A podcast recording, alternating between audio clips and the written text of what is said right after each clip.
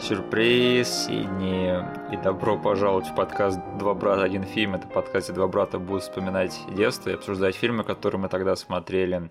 Я ваш ведущий Михаил и мой соведущий, человек, с которым я говорю сегодня первый раз в своей жизни, мой брат Денис. Пожалуйста, поставьте нам лайк везде, где можете. Все отсылки, которые будут вам непонятны, будут прописаны в описании к этому эпизоду на YouTube. Подписывайтесь на наш канал, вступайте в нашу группу ВКонтакте. А сегодня мы будем обсуждать фильм под названием «Крик 2», который вышел в 1997 году.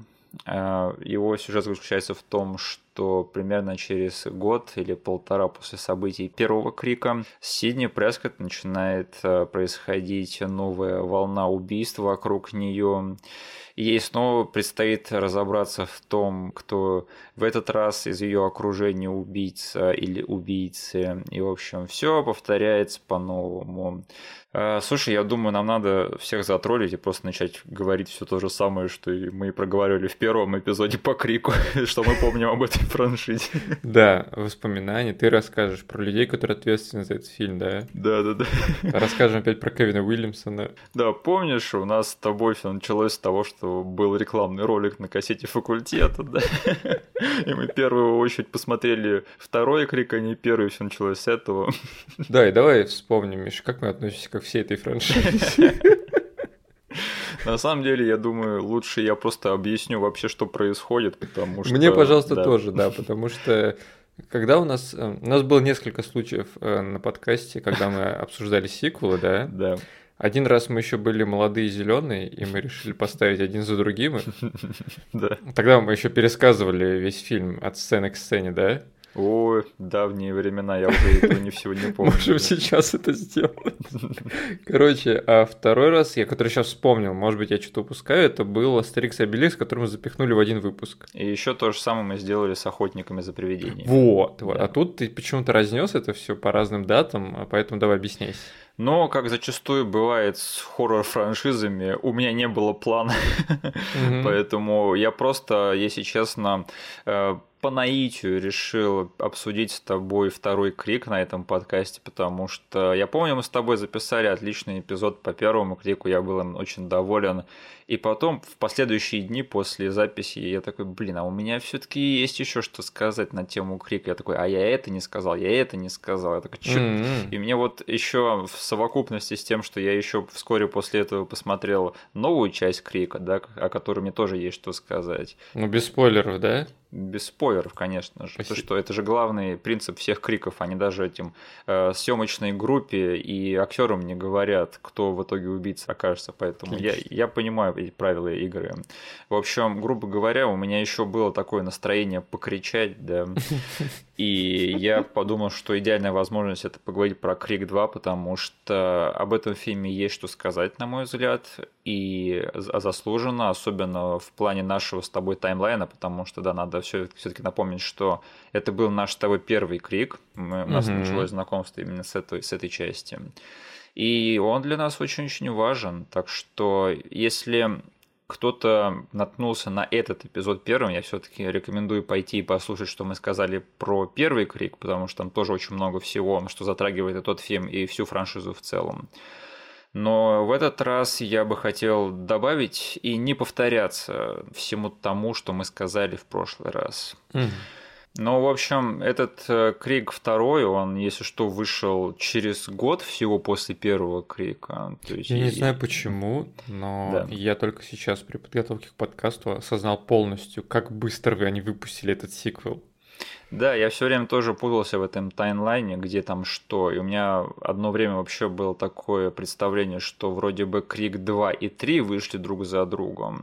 Но сейчас я все-таки окончательно для себя как бы в камне вырезал эту информацию, что нет, все-таки Крик 1 и 2 они вышли друг за другом. Потом была задержка перед третьим криком, ну, истории с четвертым и пятым это уже совсем отдельно. Да, причем это реально календарный год, потому что премьера у первого крика и у второго в декабре стоит. Но там все просто. Вайнштейны увидели, что у них на руках хит еще на стадии тестовых просмотров, А-а-а. и поэтому они дали зеленый свет второму крику, когда первый крик еще был в кинотеатрах. Угу.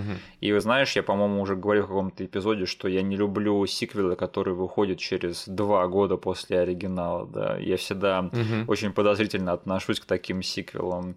А тут вот прям очень редкий зверь, когда сиквел выходит через всего один год после первого фильма. Угу. И на удивление, другой такой пример, который еще и вышел тоже через примерно год и еще оказался неплохим, это тоже сиквел ироничного ужастика, которые вышли совсем недавно. Э, подожди, подожди, подожди. Да, да, да. Happy Death Day. Именно. Первая и вторая части, которые вышли примерно с промежутком там в год и пару месяцев друг с другом. И оба фильма, на удивление, неплохие. Угу. И э, насчет второго крика царит очень много всяких слухов и информации про то, что там во время съемок якобы слили сценарий, по которому должны были снимать фильм, и что был один сценарий, потом его полностью переписали, и что там полностью альтернативный сюжет изначально был, и убийцы были другие. В общем, все это очень-очень смутно, потому что Кевин Уильямсон, сценарист всех э, первых трех кликов. Ну и вообще отец э, франшизы.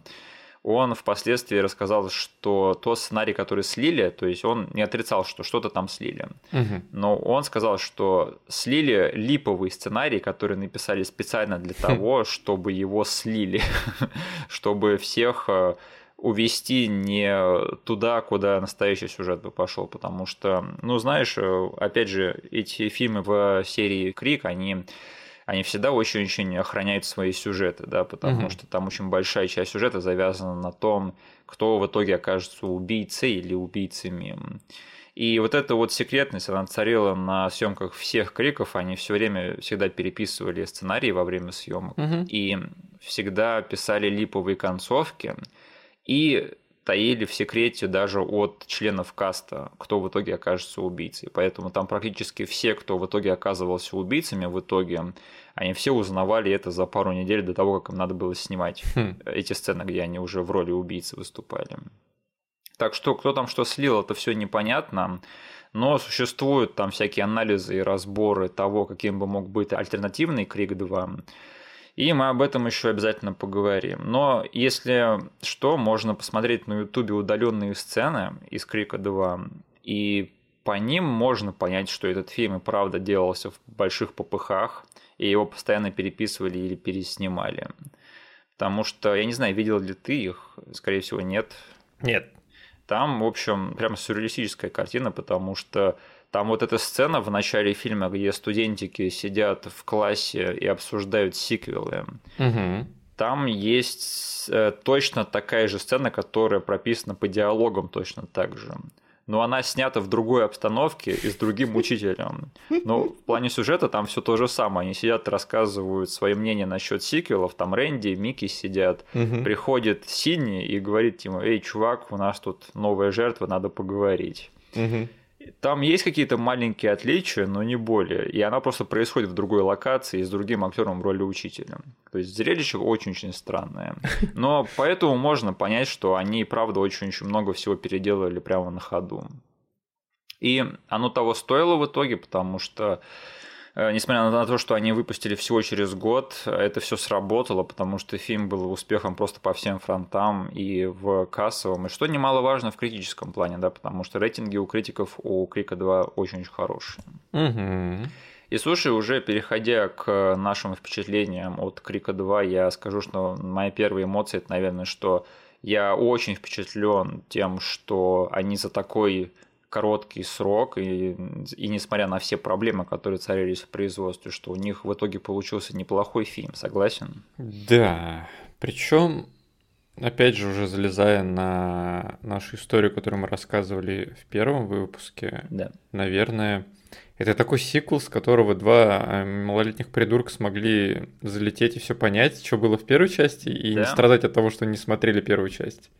На удивление, меня вот до сих пор поражает, что, в принципе, можно даже маленькому ребенку, да, которому не стоит, наверное, смотреть фильм Крик, но тем не менее, даже маленький ребенок справился с этой задачкой, да, и заполнил все эти гапы в сюжете. Так, а, ну, угу. что-то произошло вообще, видимо, с какими-то персонажами из этого фильма случилась вот эта вот трагедия. Какое-то время до этого Билли Лумис оказался в итоге убийцей. И вот что теперь происходит. Ни одного флешбека, кстати, не показали. Ну, кроме реенактмента, да, внутри фильма с Люком Уилсоном и Донной из Беверли-Хиллз. Мы еще поговорим про это. О, у меня есть что сказать на это. Флешбеков прям классических, знаешь, которые там расставлены для совсем уж а, людей, которые не в теме и которые, ну, как бы всегда выступают самой легкой подсказкой, самым легким приемом того, чтобы напомнить, что же было. Знаешь, типа, а, так это ты там был, это ты там смотрела за нами или что-то сделал, как бы и показывают флешбэк из первой части. Слава богу, флешбеки это вообще не то, к чему лежит сердце у франшизы Крик, да, у всей. Угу. Да, они любят редконить многое, но да. флешбеки вставлять они, к счастью, они не привыкли. И хорошо. А так, э, я считаю, что Крик 2, он все так же крут, как я его смотрел в детстве. То есть э, не так крут, как первый Крик, но оно и понятно, потому что первый Крик это молния в бутылочке, да, просто настоящий шедевр. И, к сожалению, Мэтью Лилларда убили еще там. А второго Мэтью Лилларда на свете нет, поэтому можно простить, что они не нашли своего Лилларда в Крике 2. Ну подожди, ты мне кидал видос, где Лиллард тусил на вечеринке второго Крика. Ну, понимаешь, это я ценю их попытку, да, все-таки оставить Мэтью Лилларда в Крике 2, но сильно на сам фильм оно не влияет, к сожалению, да. В общем, такие фильмы, как «Первый крик», они очень редко снимаются, поэтому я просто не вижу смысла за него держаться в контексте всей остальной франшизы и говорить просто про все остальные фильмы, что они не так хороши, как э, «Первый крик», потому что Первый крик это очень-очень редкая вещь, угу. а вот все остальное надо судить уже по-своему. Ну да. Так что для меня, вот, по, по крайней мере, тот факт, что они сняли не только не стыдный сиквел, а даже как бы отличный, это для меня поразительно, вот честно. Некоторые франшизы и некоторые фильмы, вот угу. Фильм создается с какими-то вводными данными по количеству талантливых людей, которые там задействованы, да, по их именам, по тому, сколько времени у них есть, по тому, как они там, в какой момент своей, своей жизни подходят к этому фильму, насколько они переполнены какими-то креативными идеями, бюджет, э, как они ладят с другими людьми на этой э, площадке, с продюсером, то есть какой вот этот вот здоровенный комок предыстории к созданию фильма, да, и иногда э, ты хочешь дать такую э, слабину фильму, да, и такой, ну, по, я понимаю, у них были такие ограничения, то-то, сё А некоторые фильмы просто не хочется вообще рассматривать э, с такой точки зрения, говоришь, вы просто плохие, несмотря ни на что, я вас ненавижу. Вот. И Крик всей франшизы, там вот тем, что первая часть, она потрясающе классная, и вторую выпускали ровно через год, там сказала, она рождалась в каком-то хаосе, несмотря на все это дело, ты хочешь ей дать скидку, да, и ты да. начинаешь уже весь свой нарратив из того, что, ну, я понимаю, у вас есть первая часть, которую сложно переплюнуть, и к которой вы явно не год готовились, да, да. и вам тут нужно э, к следующему декабрю выпустить сиквел для такого офигенного фильма. И уже весь свой рассказ ты строишь исходя из этого. И это как бы говорит, что фильм заслужил как бы вот эти вот э, скидки и вот этот вот подход от тебя. Чем ты заслужил внутри, что мы сейчас и обсудим.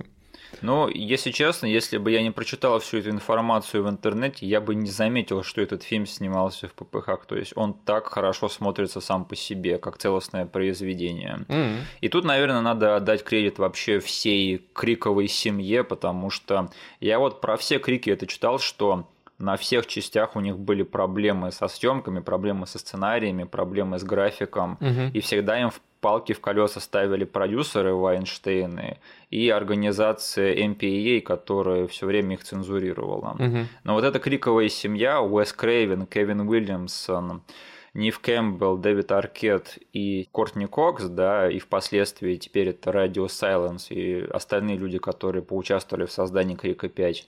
То есть эти люди, они просто пронесли вот этот вот факел, вот этот вот уникальный огонек сердца этой франшизы через всю вот эту вот дорогу нелегкую. И поэтому каждый раз они что-то вкладывали уникальное во все это дело, да. Угу. Относительно свежие воспоминания у меня сейчас есть о первой и второй части. Угу. А, третью я только помню по своему какому-то дальнему пересмотру, но даже вот здесь вот я уже оценил, как только фильм начался, что все актеры, которые перешли с первой части, они сохранили этот энтузиазм, да, знаешь, да. вот этот вот э, огонь в глазах, потому что бывают случаи, когда людей приглашают на сиквелы, они там уже спустя рукава играют, потому что они уже знамениты, и они, как бы, грубо говоря, там зарплату отбивают, да? Угу. А здесь просто в каждом а, действии персонажа, в том, как он сыгран, в том, как он себя ведет э, в кадре, видно, что, блин, им все еще не плевать на этот франчайз, несмотря на то, что, ну, э, от сиквела, который выпускают через год, прям за милю пахнет тем, что это компанейский кэшгрэб, да? Да. А, но они все равно как бы нашли вот что-то, за что уцепиться, такое чисто, не знаю, актерское, э, вдохновляющее, что ли, что их держало вот именно в такой узде, Э, не сваливаться в какую-то ленивую работу. Не, я, может быть, уже потому что говорю после последнего крика, который мне понравился, но mm-hmm. я бываю ворчливым, да, когда я говорю про крик 3 и 4, вы можете это послушать в предыдущем нашем эпизоде по крику. Но на самом деле я люблю всю франшизу, то есть mm-hmm. я обожаю ее и принимаю ее все в целом, и мне нравится, что каждый фильм, на мой взгляд, он заслуживает свое место в истории. То есть у него есть поинт.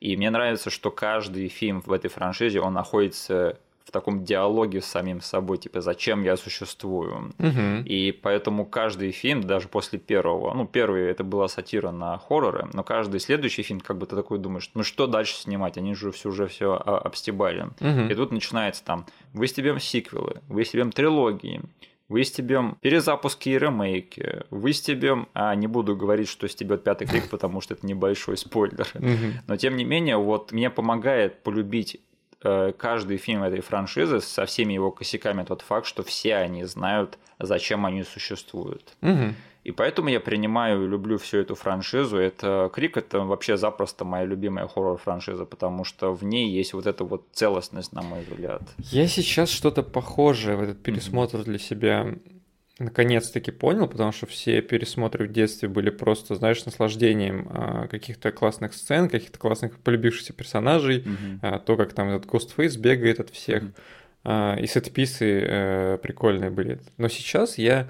что-то похожее на то, что ты сформировал, э, себе наконец-таки уже занес в библиотеку мозга. Угу. Как будто бы создатели э, пляшут вот на этом поле, знаешь, мета-разговора, который ты сказал. То есть, что отличает эту франшизу от какого-нибудь no-name хоррора там? Ну, вот я сразу же вспоминаю его конкурента из этих же лет. Это типа, я знаю, что вы сделали прошлым летом, да? Вот. И этот фильм, он сделан просто э, без какого-то, не знаю, ядра и какого-то стержня, да? Да. Который интересен сам по себе и которая, несмотря на то, что вот у тебя есть вторая часть Крика, она явно слабее первой, потому что мы уже сказали, что первое довольно-таки уникальное кино, а, вот этим вот вопросом, да, к самому себе, я сиквел такого-то фильма, что я должен делать? Да. Каким образом я могу за этот год, черт возьми, сделать фильм, который будет хорошо стоять с первым? Да никак, я могу просто взять и понять, что я не смогу соревноваться вторым криком, я просто начну как бы самокопание вот это вот делать, причем языком э, вкладывать эти слова в э, уста персонажей порой. Да, да. И вот это вот само, а самоосознание того, что, чуваки, успокойтесь, мы тоже знаем, что мы не сделаем сейчас гениальный фильм, а, а мы просто там, не знаю, э, попляшем вот на этом вот э, поприще сиквелов, да, какие-то вещи выскажем сами, до каких-то вы сами допрете, и мы осознанно пройдем по всем тропам, а, это прям добавляет все-таки баллов и веса этой франшизе. И если... Я вот сейчас посмотрел в осознанном возрасте только вот эти первые две части, третью я давным-давно смотрел, и не знаю, у меня вот после второго фильма есть дикое желание просто пойти и начать смотреть одну за другой части, и вот э, считывать следующий как бы месседж и следующий метакомментарий от каждой части новой. Как это сделал я. И поэтому я приберегал этот вопрос к концу подкаста, но, да, Миша, да. может быть, сейчас, если, если захочешь, вырежи, если не хочешь спойлерить. У нас есть, короче, еще в планах третья часть, или я могу ее спокойно идти после этого подкаста смотреть? Я могу точно сказать, что подкаста по третьей части не будет. Я думаю, я могу сказать все, что я думаю о ней сейчас, э, ну Отлично. или, по крайней мере, позже в этом эпизоде. Я просто реально да. пересмотрел вторую часть, такой, я теперь хочу третью посмотреть. Надеюсь, Миша не устроит нам еще один выпуск по третьей части, чтобы я отложил пересмотр ближе к ней. Не-не-не, мне нравится третья часть, и я не зря ее пересмотрел, и четвертую часть я тоже не зря пересмотрел, но у меня нет мыслей прямо на целый эпизод mm-hmm. по этим фильмам фильмам, особенно по третьей части. Так что угу. там особо не о чем говорить, но оно свое место, на мой взгляд, тоже заслуживает. Угу.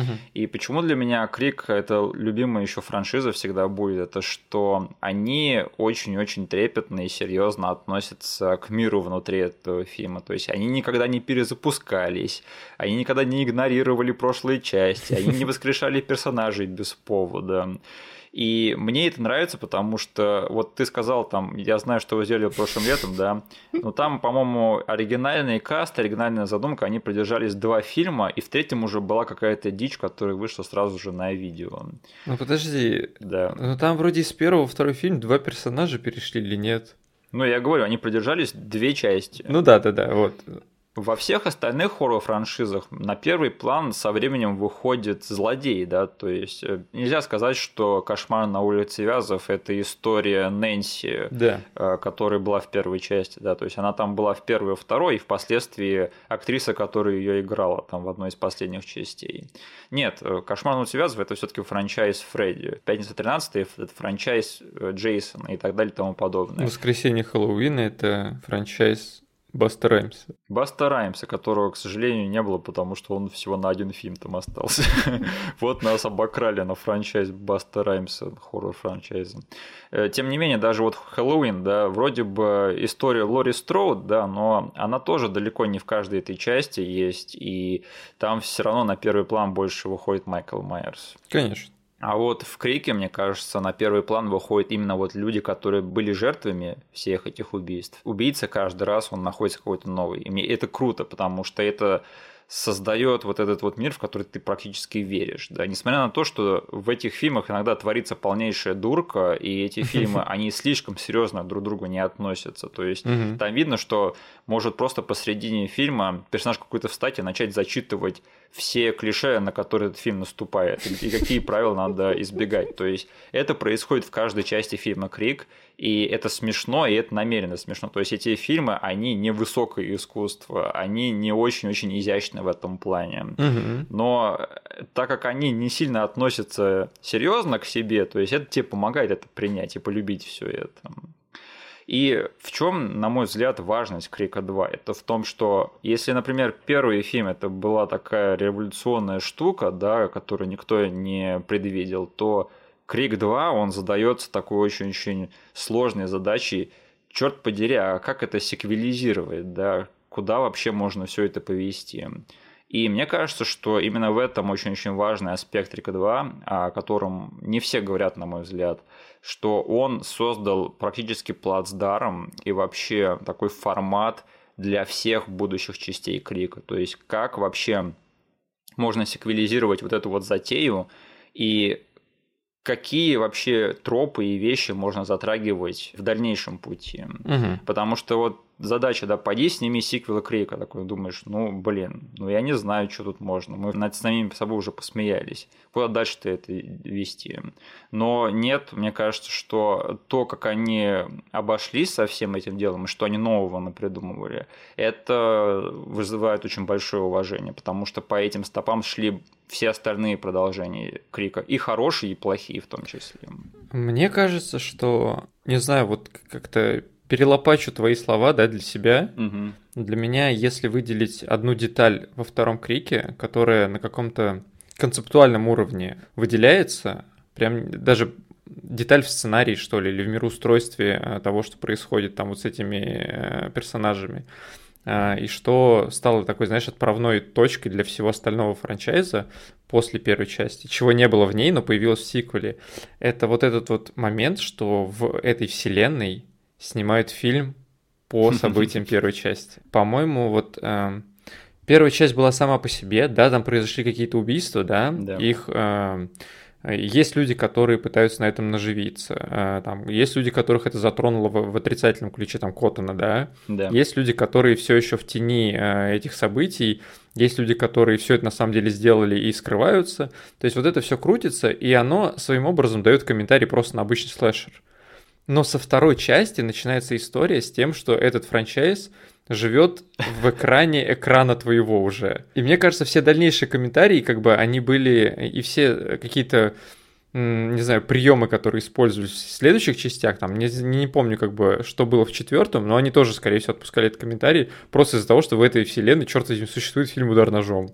Так а четвертая часть начинается с того, что нам показывают фильм внутри фильма, внутри фильма, внутри фильма. И все это разные части удар ножом. Окей. Я все время забываю, какую же, черт возьми, большую роль франчайз «Удар ножом» играет внутри франчайза «Крика». Угу. Почему-то все время у меня это вылетает из головы. Ну так-то задуматься. Во-первых, вторая часть начинается с сцены, где там на премьере первого удара ножом, знаешь, как вот в первой части там убивают знаменитость Дрю Берримор, да, а тут убивают на премьере другую знаменитость, это Формана из Доктора Хауса. Да.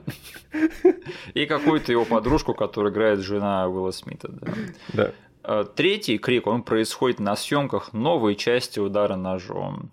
Четвертый крик там вообще завязан на том, что они пытаются снять персонажи, вот эти убийцы, они пытаются снять ремейк первого удара ножом. Угу. Какую роль удар ножом играет в пятой части, я не буду спойлерить, но там тоже парочку сюрпризов насчет этого есть.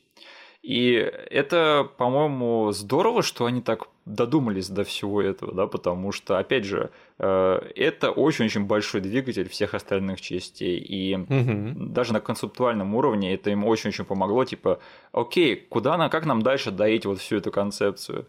Ну, типа, удары ножом снимаются, значит, и убийства будут новые. Каждый раз, когда выходит вот эта вот новая часть крика, то есть совершается новая волна убийств, она порождает новую часть удара ножом. Да. А каждая следующая часть удара ножом порождает новую волну убийств. И это вот этот бесконечный цикл насилия, да, который все время повторяется и повторяется. И, ну это же гениально, блин. И бедная Сидни посреди всего этого, она, э, господи, как же вы задрали со своими ударами ножом, оставьте мою жизнь в покое. Но знаешь, я все-таки внутри именно первого крика у меня есть парочка претензий именно к реализации этого концепта. Mm-hmm. Вот смотри, там есть сцена, где нам показывают, что Люк Уилсон и Тори Спеллинг, да, Люк Уилсон в роли Билли Лумиса и Тори Спеллинг в роли Сидни Пресса, как они переигрывают сцену, которая была в первом крике, да, да. в школьном а, коридоре. Угу. Вот смотри, во-первых, откуда они знают дословный диалог того, что произошло между ними? А. Потому что они слово в слово отыгрывают ту же сцену из первого крика. Я для себя решил, там просто э, как бы... Это не единственная, да, сцена, которая нам показывается из событий первого фильма да. Э, в перекладке удара ножом. Я для себя решил, что просто журналисты, какие-то сценаристы и прочие люди, которые хотели наживиться на этой истории, они просто, не знаю, терроризировали Вудсбора очень долгое время и опрашивали просто всех. То есть э, они, скорее всего, докопались э, даже не до главного каста, да, не до главных персонажей первого фильма. Ну, по-моему, Сидни не хотел бы сотрудничать с да, создателями да, да, да. удар ножом. Да. Они докапывались не только там до нее, но э, и, но и до всех вообще ребят, которые были причастны к этому. А ты знаешь, людям, которые там хотят подзаработать или быть немножечко знаменитыми, им просто дай вот возможность высказаться. И они говорят, да-да-да, я лучший друг Сидни, я знал, что там происходит. И фиг знает, может быть, там кто-то в коридоре за, за углом стоял и слышал этот разговор. Просто там дословно просто да, то, что да, говорили да, да. персонажи из первого фильма, они переснято так. И я понимаю, это забавно видеть, как Люк Уилсон пытается играть как Скит Ульрих, да, это просто такое зрелище невообразимое. Но, с другой стороны, мне кажется, это упущенная возможность, потому что, знаешь, фильмы, которые основаны на реальных событиях, они зачастую коверкают реальные события. Угу. А тут показано, что фильм, который они сняли по реальным событиям, он просто повторяет эти события. Угу. И мне кажется, это недожатый момент. То есть они могли бы показать, как э, голливудская версия исказила все это, и как оно выставило все это в каком-то несерьезном ключе, более жанровом. Может быть, да. Я думаю, для себя, наверное, я решил, что это меня не так сильно беспокоит, потому что все-таки основной проблемой второй части выступает не вот этот вот артефакт фильма, находящегося там, да? Да, да, да. То есть, а все-таки другие э, чувачки, которые бегают и буквально убивают людей. Если бы там, не знаю, э, реально основным персонажем этого фильма был вот этот вот фильм «Удар ножом», вокруг него все это крутилось, да, и какое-то да. высказывание под конец фильма было именно про вот эту вот индустрию, про этот вот, про это явление экранизации э, каких-то событий, которые произошли с людьми, травмировали, имели эффект на их жизнь, а тут, типа, чуваки просто хотят бабло заработать на этом всем, то окей, этот фильм бы был совсем про другое. Но на самом деле, даже если точечно вставить тут да там небольшие намеки на то, что Голливуд все-таки э, очень сильно коверкает события, я бы, наверное, да. тоже съел это все с радостью. Просто, например, даже вот посмотри, как там Марк Цукерберг реагировал на социальную сеть, да, и что для него это был полнейший кринж, как они в драматическом ключе все это выставили, да, что было совсем не так.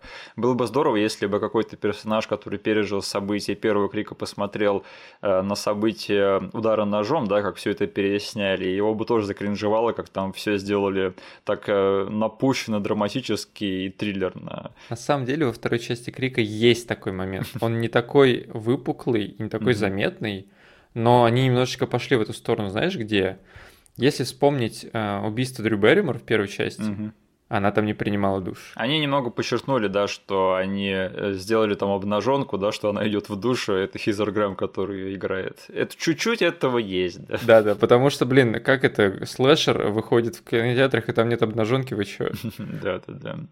И еще вот какой у меня вопрос. Э, там на премьере такой хайп творится, как будто бы они пришли смотреть не фильм, который сняли по реальным событиям, по реальной серии убийств, а как будто там люди пришли смотреть «Мстители. Финал» какой-то.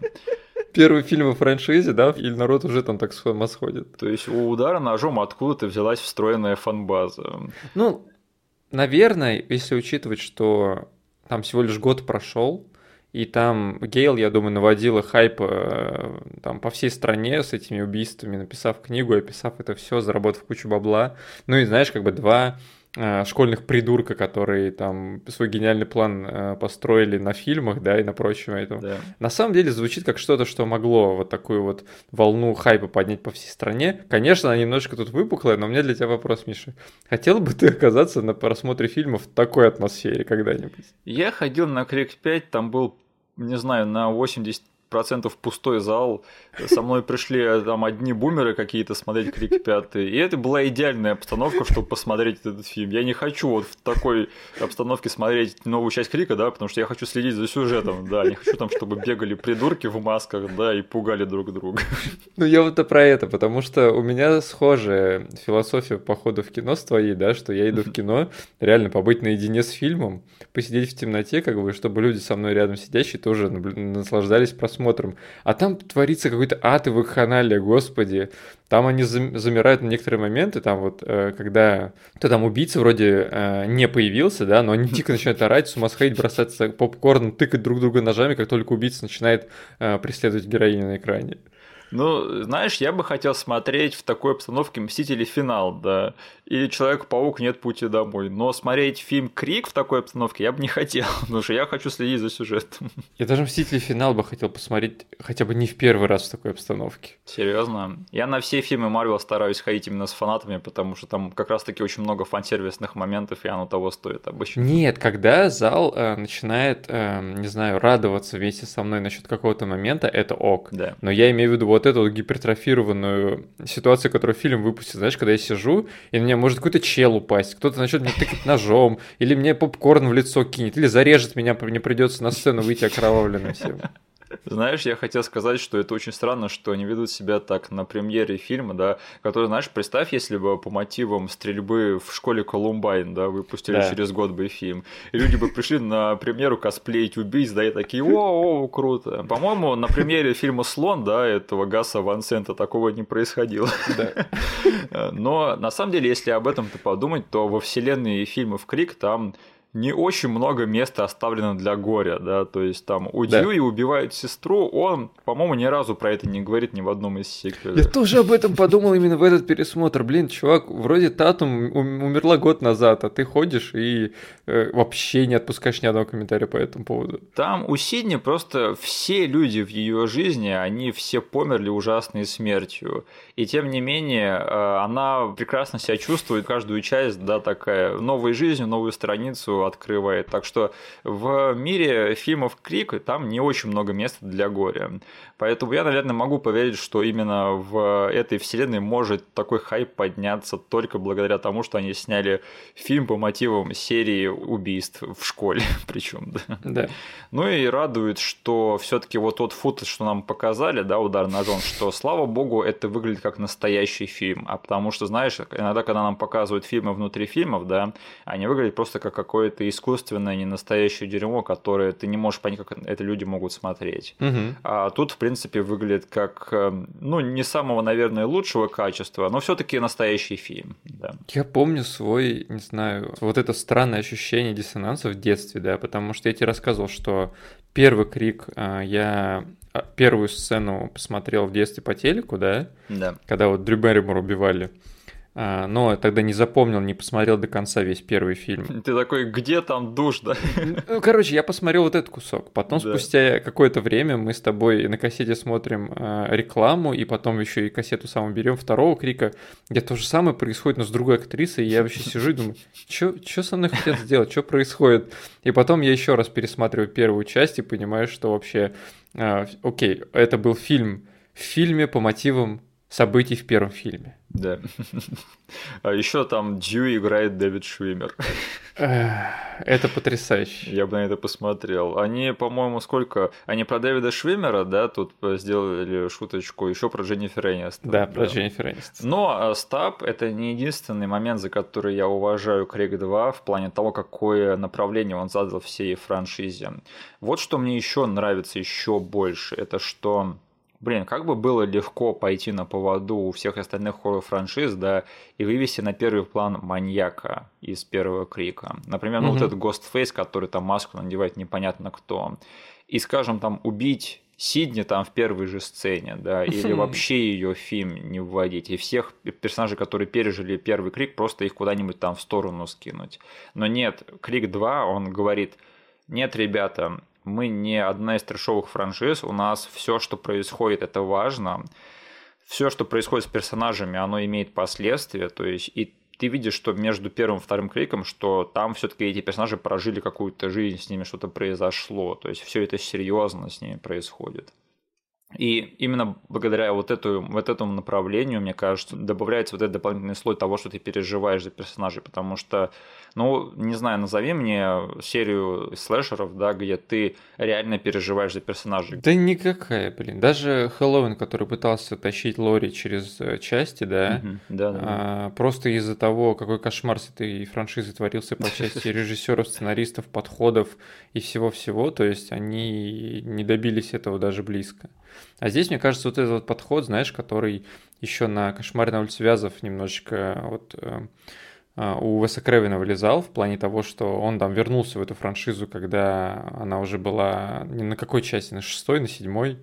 Ты про этот новый кошмар, что да, да, это да. Шест... Это седьмая часть. Вот. И он, типа, взял э, и посмотрел, что произошло там э, с героями, слэш-актерами, да, да. А после того, что было после первой части. То есть э, ему вот эта тема важна и не так далека от него. Поэтому, наверное, он здесь примерно такой же философии придерживался, потому что, ну, каждый раз вот эту формулу использовать самую легкую, которую ты уже описал, что просто у нас будет новый убийца, новые люди, да? Да. А, по сути, это ну, те же самые рельсы, а, тот же самый путь, который мы прошли в первой части. Да, мы можем по правилам сиквелов выкрутить а, бодикаунт, увеличить типа жестокость убийством, да? Да. И насчет, да, э, за счет этого выехать и набрать там себе какую-то кассу в бокс-офисе.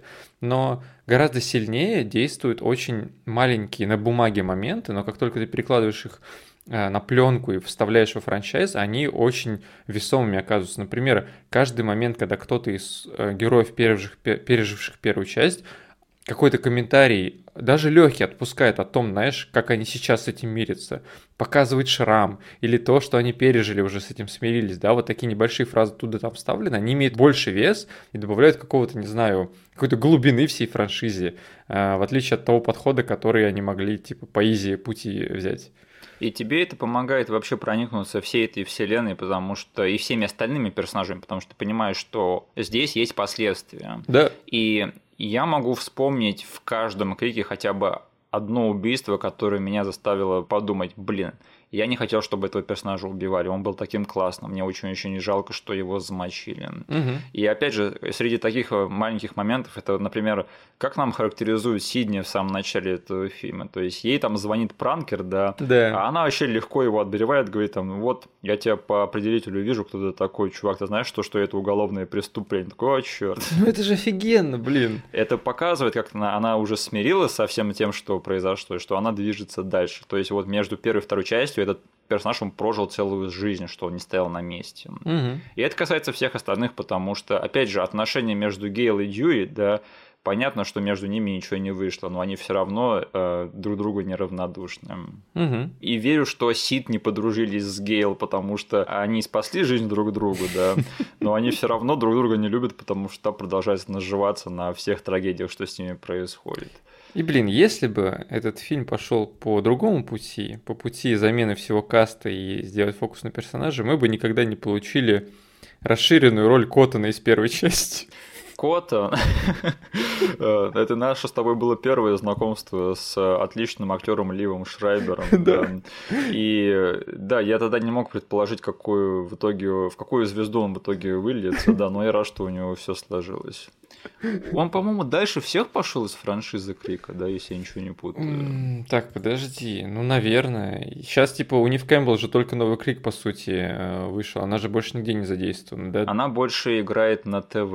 А, на ТВ. Да. Дэвид Аркет рестлер, Кортни Кокс, у нее был реюнион друзей. Она тоже на ТВ больше, да. Но мне кажется, что Лив Шрайбер до сих пор время от времени всплывает в мейнстримном кино, и он, в принципе, не самый последний актер. Да? И э, Рэнди, он из школьного задрота превратился в хитрожопого студента киношколы, квази Тарантино такой. И опять же, здорово вот показывает эту эволюцию, и просто приятно всех видеть, черт возьми. Да? А, слушай, вот мне нравится, что они во второй части взяли на вооружение все-таки Гейл и Дьюи, да, потому что их расследование это по сути движущая сила всего сюжета. А, но, к сожалению, вот как ты отнесся к тому, что все-таки Сидни немного лишили всяких амбиций в этом фильме? То есть она хочет все время оставаться в стороне от всего этого. То есть ее там охраняют большую часть фильма. Она такой занимает немного второе место, да, а вот э, сюжет больше двигает Гейл и Дьюи. Тебе это бросилось в глаза? Как ты к этому относишься? Я особо никогда не задумывался об этом. Угу. Но сейчас, когда ты произнес эту фразу, я понял, что так и есть. И значит, что меня это никогда не коробило, потому что, ну, вся эта троица — это любимые, типа, персонажи с моего детства. Да. Поэтому, ну, блин, покажите мне двух других, в, типа, Сидни там не закинута на задворке, она где-то появляется, там какой-то даже экшен имеет и что-то делает — то есть ее совсем не забыли. Да, фокус моментами смещается на двух, двух других приятных персонажей, да. поэтому мне норм с этим. Не, если бы они сфейлились в отношениях Гейл и Дью и, и не так бы круто это написали и сняли, то да, тогда бы это бросило в глаза, что Сидни сидит без дела большую часть фильма. Угу. Но, к счастью, динамика Гейл и Дьюи, она как была, так и до сих пор великолепна. Я могу на, на них смотреть хоть, опять же, хоть целый фильм дайте свой, я буду, буду на них смотреть. А, кстати, а, вот они, когда встречаются во втором крике, да, Гейл и Сидни, то есть она опять ей в рожу дает. А ты не помнишь их встречу в третьем крике? Нет. Это просто гениально сыграно, как Кортни Кокс и Нив Кэмпбелл это отыграли, потому что они вроде как особо никогда не дружили, их персонажи, но как они там друг другу такие осторожные объятия выписывают, это надо видеть, вот честное слово. Не, в Крике 3 тоже полным-полно таких моментов, которые меня заставляют ценить все таки тот фильм. Сегодня буду смотреть. О, и четвертую обязательно. Слушай, да. Денис, Четвертый крик это просто самое смешное кино, что я видел в своей жизни. Просто Эмма Робертс там выдает такой комедийный перформанс. Это надо видеть. я, я обожаю четвертый крик. Это самый-самый смешной крик из всех, что они сняли. Не, серьезно, когда там Эмма Робертс в конце такая, ты что, хочешь, чтобы я выучилась в школе, поступила в колледж, устроилась на работу, сейчас так не принято, сейчас ты просто становишься знаменитостью, дура.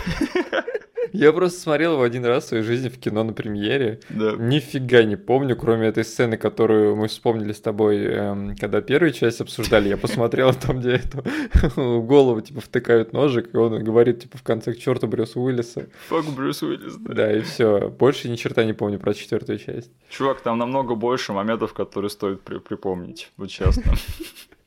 Ну и да, я говорил, что я обожаю Рэнди в первом фильме, да, но все-таки там всех затмевают Стю, на мой взгляд, и Мэтью Лиллард. Да? Но, чувак, Рэнди во второй части это просто звезда этого фильма. Он, знаешь, он заимел какое-то спокойствие, с одной стороны. Да. То есть он сначала вот появляется в этом фильме, сидя в этом классе, да, да. киногиков.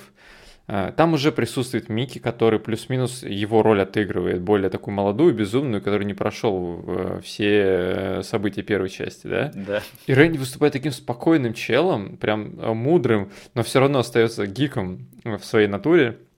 Но, блин, как же он теряет дерьмецо, когда ему нужно разговориться с убийцей. Да. Блин, этот момент, который запихнули в трейлер, который, знаешь, наверное, для меня и для тебя продал этот фильм еще на стадии трейлера. Вот эта вот речь его. Я могу, кажется, дословно сейчас пересказать все, что он там говорит. Он когда... Я сейчас в оригинале смотрел, и когда он начал эту свою телегу гнать, и у меня просто в голове вот это вот... Я за него слова говорил, господи. Не, весь этот сет-пис смерти Рэнди, мне кажется, это вообще одна из лучших э, сцен всей франшизы. И, наверное, самая-самая грустная смерть из всех. Наравне, наверное, с Татум из первой части угу. и с Кирби из четвертой части. Угу. То есть вот этот весь сет-пис, когда он думает, что он в безопасности, да, и ругается с убийцей посреди бела дня причем. И мы думаем, что вроде бы все хорошо. И, блин, очень-очень грустно, что его хватают там и режут, конечно. Причем, да, персонаж такой, который ты вроде бы думаешь, что он в безопасности, там, должен быть, да, какое-то время. Плюс, как ты сказал, день, открытое пространство, он, блин, на поле, ну что, убийца сейчас подойдет и пронет, вот и такого не может быть. Но они из этой ситуации нашли выход. Не, есть что-то такое правильное, да, в том, чтобы Джейми Кеннеди кричал на кого-то кинотерминами, очень-очень быстрой лихорадочной манере и очень да. агрессивным тоном. В этом есть что-то очень-очень правильное. Угу. И опять же, Рэнди, как ты сказал, он все тот же гик, но в нем добавилось крутизны в этом фильме. Да? То есть он не как в первой, в первой части все время бегает за Сид, да, и э, просит ее сходить с собой на свидание. Нет, он, он тут уже такой немножечко свой чувак. Угу. И э, это видно все-таки. Ну и в конце концов, в чем еще большое спасибо этому фильму, какое направление он задал всем остальным продолжениям, это что а, они все-таки решили, нет, у нас в каждом фильме должен быть компетентный триллер все-таки. Мы в первую очередь нормальный триллер, и нам нужны хорошие сет-писы, и хороший саспенс, хороший экшен, опять же, внутри этих фильмов. Я на самом деле а, еще раз для себя, там, не знаю, не то что переоткрыл, а переоценил, насколько все-таки они, наверное, смогли вот эту вот детективную историю и в этой части подкрутить да. и выставить ее такой, что вот это ощущение тревоги, которое Сит испытывает, кто-то рядом с ней находится. То есть там есть фраза, которую Дьюи говорит, да, что, скорее всего, это человек, который уже наблюдал за тобой все это время, он где-то рядом с тобой и слился с твоим окружением. И после этого, типа, вот каждый раз, как Сид бросает взгляд на кого-то, кто к ней подходит, она испытывает вот эту тревогу. И вместе с этим люди, которые смотрят фильм, пытаются разгадать, типа, кто же на самом деле убийца, может ли быть это он. Тоже фильм тут и там вот этими кинематографичными приемами, да, тебе просто показывают иногда, это могут быть они. Нет, это могут быть они, смотри, они тут стояли, а эти тут ходили. То есть я это посмотрел как-то странно. Э, казалось бы, обычные взгляды, которые ты не заметил бы в любой другой ситуации здесь ты рассматриваешь как потенциальные взгляды убийцы. И вот это вот все на самом деле здесь работает как часы, ну для меня как минимум. Поэтому тут от меня тоже низкий поклон. Они смогли вот эту вот загадку раскручивать, даже несмотря на то, что я, конечно, знаю, блин, кто убийца, потому что этот фильм я засматривал все детство. Но опять же, Крик франшиза это не про изящность, да, то есть они очень-очень жирным маркером тебе подводят. Этот чувак может быть убийцей, этот чувак может быть да, убийцей. Да, конечно. Но опять же, такие моменты, как, например, сцена убийства Рэнди или, наверное, не знаю, топ-3 самых напряженных сцен во всей этой франшизе это сцена в машине полицейской. Угу. Блин, мне кажется, когда я первый раз в свое время это увидел, мне кажется, вот тогда я узнал, что такое саспенс на самом деле. Потому что там так здорово обставлено, я такого больше нигде не видел, да. Меня удивил один момент, про который я совершенно забыл. Я просто помню, что окей, Сид сейчас начнет ломать решетку. Да. Будет очень неловко оттуда вылезать, потому что маленькое пространство, и потом ей еще нужно будет пролезть мимо убийцы. Да. И это все я помнил, но я забыл момент, когда она захотела снять маску и нажала на гудок машины. Я такой, господи, блин, я бы не хотел оказаться на ее месте сейчас. И потом ее подруге приходится делать все то же самое. Да. Вот это жесть. Я помню, я в детстве все время на просто кра- краешке сиденья смотрел этот момент. И сейчас я все то же самое испытал. Ну, это классно придуманный сетпис, то есть от начала до конца, то есть поставить машину в определенную локацию, э, ограничить ее какими-то вещами, да, то есть, э, то есть закрыть один, одну часть дверей, на другое место поставить убийцу, который только что пережил там аварию, э, пробить копа на лобовом стекле трубой. Жесть. А, слушай, а, такой вопрос. А что ты думаешь о касте в этом фильме? Mm. Есть какие-нибудь стендауты? Для меня всегда было очень приятно. Не знаю почему, на каком-то странном уровне симпатии видеть Сару Мишель Геллер в этом фильме, потому что в тот момент она крутилась в каком-то коктейле всего, что я где-либо смотрел. Да. То есть она была Баффи, она была Сиси, и она была той девчонкой, я знаю, что вы сделали прошлым летом. А еще у нее было камео в фильме «Это все она». Да, вот. И увидеть ее тут, я подумал, блин, это девчонка in fucking everything. Да, я рад, что Сара Мишель Геллер вступила своей ногой в франшизу Крик, потому что если бы этого не было, то, мне кажется, во вселенной бы произошло что-то не так, да, что-то что было не так в нашем таймлайне. Слушай, а вот первая часть, я знаю, что вы делали прошлым летом, тоже вышла в 97 году, кажись. Вот этот весь каст и вот все эти люди, которые тогда снимали все эти фильмы, они все варились примерно в одном котле, особенно да. учитывая, что они все были примерно одного возраста, да. И давай не будем забывать, что все таки на роли Стю в первом Крике претендовал Фредди Принц младший. Да, да, да, точно. Слава богу, этого не произошло. Жестокие игры, жестокие, игры, точнее. Игры. Ну вот этот весь э, котел фильмов, да, которые потом пародировали в не детское кино, и очень страшное кино, как бы это все примерно одно и то же. Это по сути такой Брэд Пэк 90-х, я про себя его называю. Потом э, из еще актеров. А, для меня с оттяжечкой в моей жизни сыграл Тимоти Олифан. Я думал, ты скажешь Джерри О'Коннелл. Нет, подожди, Тимоти Олифан с оттяжечкой, потому что тогда, когда первый раз в детстве смотрел этот фильм, этот чел мне вообще ничем не примечательным не запомнился. Я подумал, ну какой-то чел, который косплеит Рэнди, да, да, и который в этой части станет маньяком, окей. И это как раз-таки тот случай актера, которого я для себя открыл гораздо позже. Угу. Начал, типа, болеть за него, наслаждаться его актерской игрой, типа, аплодировать каждый раз, когда я вижу его в каком-то большом фильме и не знал, что он там принимает участие. Типа, как со мной было на «Однажды в Голливуде». А, я думал, ты про «Крепкий орешек 4». Нет. Вот. За меня, я уверен, что Тимоти Олифант настолько мной любим, что я сейчас даже «Крепкого орешка 4» пересмотрю ради его отстойного перформанса там. Кстати, на удивление, вот после Лива Шрайбера еще Тим Олифант э, себе неплохую карьеру сделал, потому что он даже в последнем сезоне Мандалорца появлялся. Угу. А, а. И еще у него был свой долгоиграющий сериал, этот Justified, который я до сих пор не смотрел. Его вроде сейчас какой-то новый сезон продлили, не, я туплю. Вроде да, я что-то такое слышал, просто этот сериал не у меня немного прошел. Угу. Короче, вот, и к нему мне было приятно возвращаться в этот пересмотр, потому угу. что он совершенно другими красками заиграл в этот этот раз э, я все еще вижу в нем какого-то молодого зеленого актера, да, угу. и совершенно не того чувака. Это я вот что-то похожее испытал, что было, когда мы смотрели с тобой «Угнать за 60 секунд». Я такой, о, блин, это тот серый коп, который две шутки в фильм ставил, это, оказывается, Тимоти Олифант, круто, я теперь еще дополнительным слоем наслаждения проникся при просмотре. А, спасибо, что напомнил мне, что он еще и в том фильме был, я, я забыл, да. Да. Э, слушай, а вот Джерри О'Коннелл в этом фильме, да, мне кажется, он э, сделал такое немного отступление, небольшое отступление от своего обычного амплуа, точнее, от одного из двух его амплуа, потому что... Он здесь играет не придурка. Он, у него во всех остальных э, фильмах, у него всего два мода. Он либо играет придурка, либо играет бро. И тут у него ни то, ни другое. У него тут такой, знаешь, режим Капитана Америки, да. который на удивление ему идет. Я да. вот все думаю, почему это не превратилось в тенденцию в его фильмографии, почему его больше не брали на роли таких просто хороших чуваков. Потому что в один день ему показалось, что сыграть в фильме с компьютером кенгуру это хорошая идея. Кенгуру Джек, в котором снялся другой выпускник франчайза Крик, да, Энтони Андерсон, да.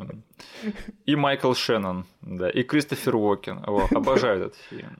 Но, знаешь, э, в роли амплуа Бро все таки Джерри О'Коннелл для меня однажды все таки выстрелил в фильме «Пираньи 3D». Да, точнее. Мокрая футболка. Мокрая футболка. Первый раз вспоминаем на подкасте. Знаешь, самое э, прикольное, это что впоследствии, особенно вот сейчас и до сих пор, по-моему, Джерри Коннелл нашел свое место в озвучке. И он то тут, то там озвучивает персонажей в DC, в том числе Супермена. Да, вот. Ты когда сказал, что у него был, знаешь, этот настрой Кэпа, да. я вспомнил, что, блин, он же в озвучке этот э, настрой свой применяет сейчас. Мне вот кажется, он нашел вот куда выплеснуть эту энергию Капитана Америки и угу. хорошего парня Дерек, или как его, Дерек зовут? Да, да? Дерек. Вот. Он нашел, куда выплеснуть все это в озвучку сейчас, потому что на большое кино его, к сожалению, больше не берут. Ну, слушай, я тебя поддерживаю, каст в этом фильме приятный, и, знаешь, это, по-моему, через все части криков это все таки прошло, что все касты, они друг с другом очень хорошо химичили на съемках, потому что вы только посмотрите, например, блуперсы Э, все доступные с разных фильмов. То есть там видно, что люди, которые снимали эти фильмы, они всегда очень-очень хорошо проводили время друг с другом. Mm-hmm. Да, особенно это касается Крика второго, потому что Просто посмотрите это дело, я даже пересказывать ничего не буду. Да. Но, к сожалению, наверное, все-таки то, что я говорил в критическом плане про Крик 2 в нашем предыдущем эпизоде, это что все-таки в кульминации для меня тут все-таки есть провис, да, и все то, что я говорил в негативном ключе, все-таки сохранилось. То есть, наверное, без первого Крика я бы этого не заметил, что тут кульминация не такая крутая, как в первой части. Но все-таки, оглядываясь на всю эту франшизу целиком, заметно заметно, к сожалению. То есть хочется, чтобы показали в этот раз что-то такое же крутое, что-то такое, чего ты не ожидаешь. Но там просто эффектная драка со злодеями, ну и все. Да. Ну и плюс злодеи. Мы уже пели дифирамбы двум другим ребятам. Местная парочка, к сожалению, до них не дотягивает. Ну, знаешь, Лори Меткалф крутая. Она ну, так пучит глаза в этой, в этой сцене. Я ей готов простить ее, понимаешь? Я, я насладился ее перформансом в этот раз, потому что я забыл, какая она, как она сильно старается здесь. Тимати Олифант его немного рано выводит из игры, мы не успеваем ему дать раскрыться, к сожалению. Ну и да, этот твист немного читерский все таки что я вот говорил, да, что надо делать так, чтобы люди, которые оказывались убийцами, чтобы они были те же самыми людьми, что они были весь фильм. А не как здесь, когда тут есть один персонаж, который притворяется один человеком, а оказывается, что он совсем другой. Да? Это угу. чит, и это, к сожалению, влияет на вот этот вот шок от того, кто оказывается злодеем в итоге. Угу. Так что я Лори Меткалф прощаю, да, это не она писала сценарий, она пыталась вытащить эту роль как могла, это миссис Лумис. Но на уровне э, сценария это, конечно, очень-очень разочаровывающий момент. Но знаешь, по крайней мере, я могу поверить в то, что Тимоти Олифант мог переубивать столько людей, да. Вот когда я смотрю на Рори Калкина... Вот в Тимоти Олифанте, на самом деле, весь этот фильм, я знал, что он убийца, смотрю на него и думаю, блин, Ладно, чел, ты с первой минуты этого фильма убийца чертов. Ну вот когда ты смотришь на Рори Калкина и ему Робертс, да, такой, ребята, мне кажется, вы урок по физкультуре-то не можете нормально провести, а тут, господи, сколько людей вы переубивали, всяких полицейских, да. Мне предстоит еще это все посмотреть. Да, да, да. Но сама по себе все-таки кульминация забавная. Я помню, меня это не парило, что она немного провисает, когда я смотрел ее, не зная там первой части, да. То есть это для меня выглядело просто как логический такой финал.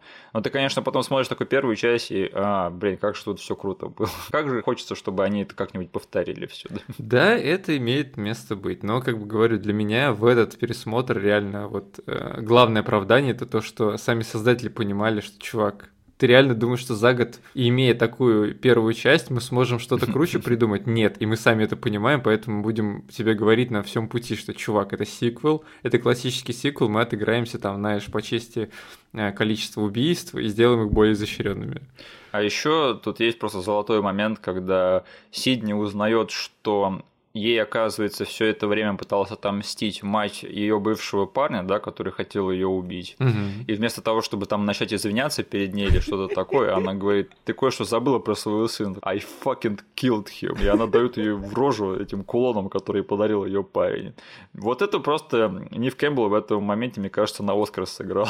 Да, только ты немножечко перепутал на самом деле, потому что медальоном, и это сказал Тимоти Олифант. А, да? Да. Но сыграно было офигенно. Блин, было бы круче, если бы она ей это сказала. Ну, это было бы совсем уж солено. А если что, вот в альтернативной версии сценария, которая была разобрана фанатами, там в концовке вообще было четверо убийц, прикинь. Чего?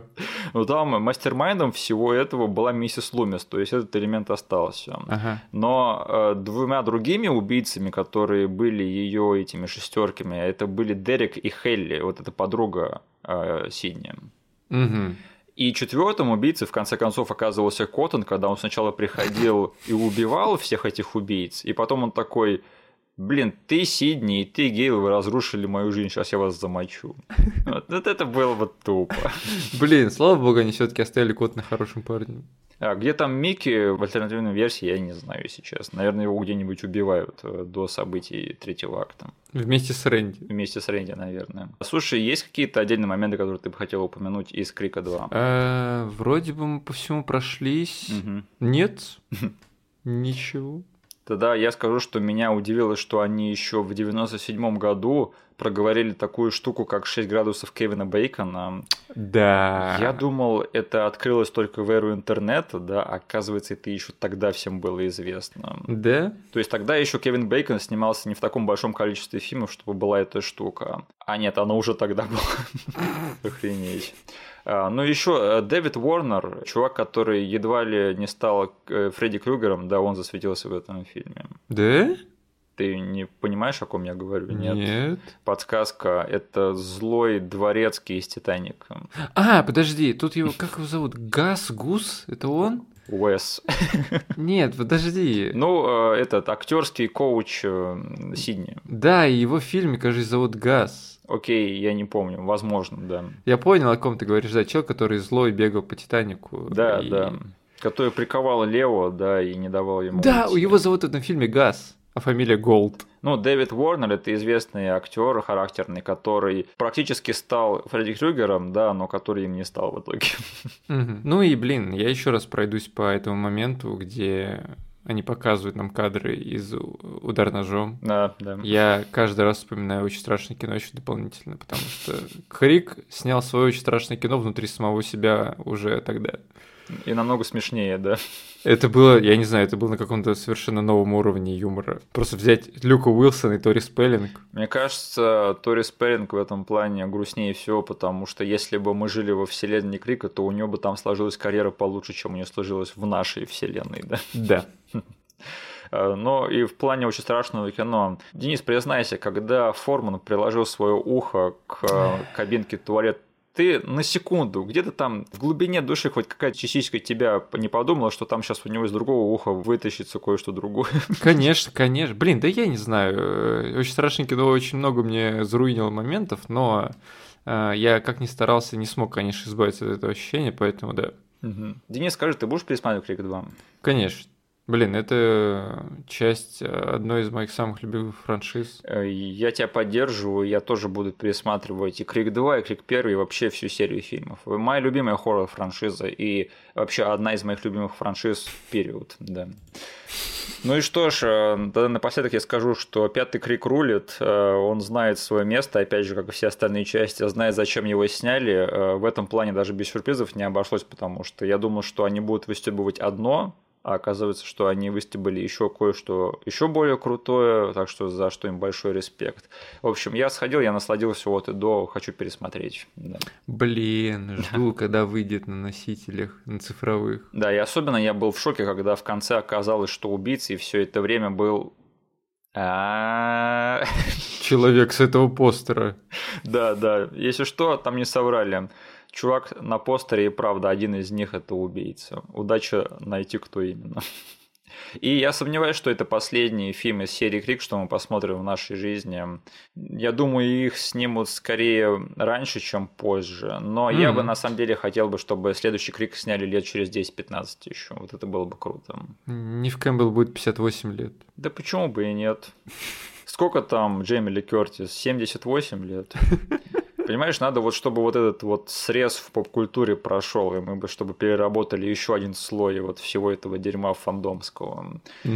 Так что, скорее всего, этого не произойдет, они снимут новый крик э, скорее, но да, если бы я все-таки руководил этим всем делом, я бы подождал еще лет 10-15. Угу. Ну что ж, давай тогда перейдем к финальной рубрике нашего подкаста. А, во-первых, нас спросили, что мы думаем о всех новых частях, да, тех фильмов, что мы совсем недавно обсуждали. Угу. Слушай, ты не против, если я тут возьму трибуну, потому что я этих фильмов, по-моему, посмотрел больше, чем ты. Конечно, давай. Ты не смотрел ни Крика, ни Охотников, да? Да. Но посмотрел Матрицу и Паука. Я посмотрел Матрицу и Паука, да. Угу. Но уже знаешь, если, на мой взгляд, охотники за привидениями наследники, они немного переборщили с фан-сервисом и ностальгией, да. А матрица новая, она наоборот не доборщила с этим. Потому что она слишком мало дала фанатам первых матриц то Крик это прямо идеальный баланс старого знакомого и всего нового, что можно было сделать в этой франшизе. Угу. Так что вот по одну сторону Матрица, по другую сторону Охотники, и прямо вот идеальный баланс всего этого это Крик для меня. Угу. А где там Человек-паук? А, Паук, ну, я думаю, уже трудно сказать про этот фильм что-то новое, да, он прикольный, я думаю, нам обоим понравилось, да. Да? Но да, все-таки, когда я смотрел этот фильм, я им очень сильно наслаждался, но вот этот вот звоночек в голове где-то, да, у меня все-таки извинил, что этот фильм не очень хорошо отразится на индустрии кино. Я такой, это все прикольно, конечно, да, и спасибо, но у меня очень-очень плохое предчувствие. А, тебе есть что добавить? Ну, по Человеку-пауку добавлять нет смысла что-то, потому что, блин, я просто как фанбой э, визжал, пищал, но да, да. я не хочу видеть э, следующие 10 лет просто компиляции всех э, героев в одном месте, знаешь, без, по поводу и без. Это именно то, что мы будем видеть. Да. Только худшие версии этого. Да, да, да. Просто каждый раз, когда появляется какой-то хороший кассовый пример какого-то нового принципа, да, да, который показывает, что смотрите, на самом деле люди любят вот это вот. Сразу же после этого набегает толпа бесталантных людей, которые думают, окей, я также смогу. Ну, посмотрим, посмотрим. А, а по «Матрице», короче, у меня такое мнение. Смотреть этот фильм... Вот я эту фразу уже, наверное, за 3-4 э, сказал людям, которые спрашивали меня, ну что, как тебе «Матрица», но если оценивать чисто этот фильм в вакууме вообще от всего, от франшизы, от mm-hmm. всего инфополя, от всего... Кто делал этот фильм, что они делали, вот просто хронометраж, да? Да. Он там идет два с чем-то часов. Вот. Мне как фильм это вообще не понравилось. Mm-hmm. То есть в вакууме если этот фильм оценивать, и никого, никому его не советую. Но как только ты начинаешь понимать, в каком месте этот фильм во франшизе находится, через сколько лет он был сделан, кем он был сделан, что они хотели сказать, в каких условиях они находились, жизненных или деловых, то все это начинает играть какими-то странными красками, что у этого отстойного хронометража появляется какое-то, знаешь, радужное свечение, из-за которого мне хочется смотреть его. Блин, я просто так осторожно высказался насчет матрицы, потому что сейчас до сих пор уходит срачи насчет этого фильма в интернете, да. и я не хочу во все это ввязываться. Угу. Но я примерно с тобой согласен. Я бы не сказал, что сам фильм по себе, я бы сказал, что он полный отстой. Мне кажется, в нем все-таки есть какая-то ценность. Но я согласен с тем, что когда ты начинаешь смотреть на все, что происходит вокруг этого фильма, он абсолютно точно набирает пару очков. Просто в этом фильме даже есть моменты, да, которые в отрыве от контекста, или слова проговорены, или сцены, да, они не имеют смысла. Но как только ты помещаешь их в контекст, ты понимаешь, что это все имеет вот этот вот самый какой-то мета-налет, который есть у франшизы Крик, за который мы любим, да? Да, почему? Просто этот мета-налет, он оказался не в очень хорошо сделанном фильме, к сожалению, но он там есть. Ладно, опять же, это тут можно наговорить на целый подкаст. Да, да, да. Просто я понимаю людей, которые пришли с кино особо не хотят заморачиваться, просто оценивают вот эти два часа, проведенные перед большим экраном, и такие, я хочу поставить этому оценку, этому фильму 4 на кинопоиске и написать красную рецензию. Я их понимаю. Тут как бы никаких претензий от меня нету. Я как бы с своей стороны нашел какое-то очень странное наслаждение во всем этом деле. Да, я тоже. Я уже смотрел два раза, и я думаю, у меня сложилось прям четкое свое представление об этом фильме. В чем-то с тобой определенно согласен. Я просто еще, да, как ты сказал, посмотрел всю, всю старую трилогию и сразу же врубил четвертую. Блин, это непередаваемое ощущение. О, да. Мистер Андерсон! Я, блин, еще не знаю, вот увидел этого нового агента Смита, да, и сижу такой, полчаса проходит, такой, господи, да это же мужик из мюзикла про Гамильтон, который царя играл, там, короля. Не смотрел сериал «Охотники за разумом», да. И там тоже, кстати, это тоже мы вспомнили. Но говорю, там, включи как-нибудь на Ютубе вот этого актера, когда он... А я видел, я видел, да. Он офигенно поет, офигенно плюется в камеру, когда э, поет свою партию в Гамильтоне, и это просто потрясающе видеть его потом в «Матрице». Так а это интересно, что они на роли двух злодеев позвали двух актеров геев с Бродвея, которые известны тем, что они поют. Потому что Нил Патрик Харрис, да, он примерно такого же калибра чувак. Да. Ох, в общем, да. Боже, храни матрицу воскресенья. А охотники за привидением, у меня нет пока дикого желания бежать его смотреть. Не знаю, что-то весь этот хайп был не на достаточном уровне, чтобы я подорвался и прям как сумасшедший побежал. А у меня нет дикого желания его рекомендовать. Ну вот, типа... Это, короче, вот представь первое, что ты думаешь про этот фильм, да, в голове, и именно это будет в фильме. Окей. Okay.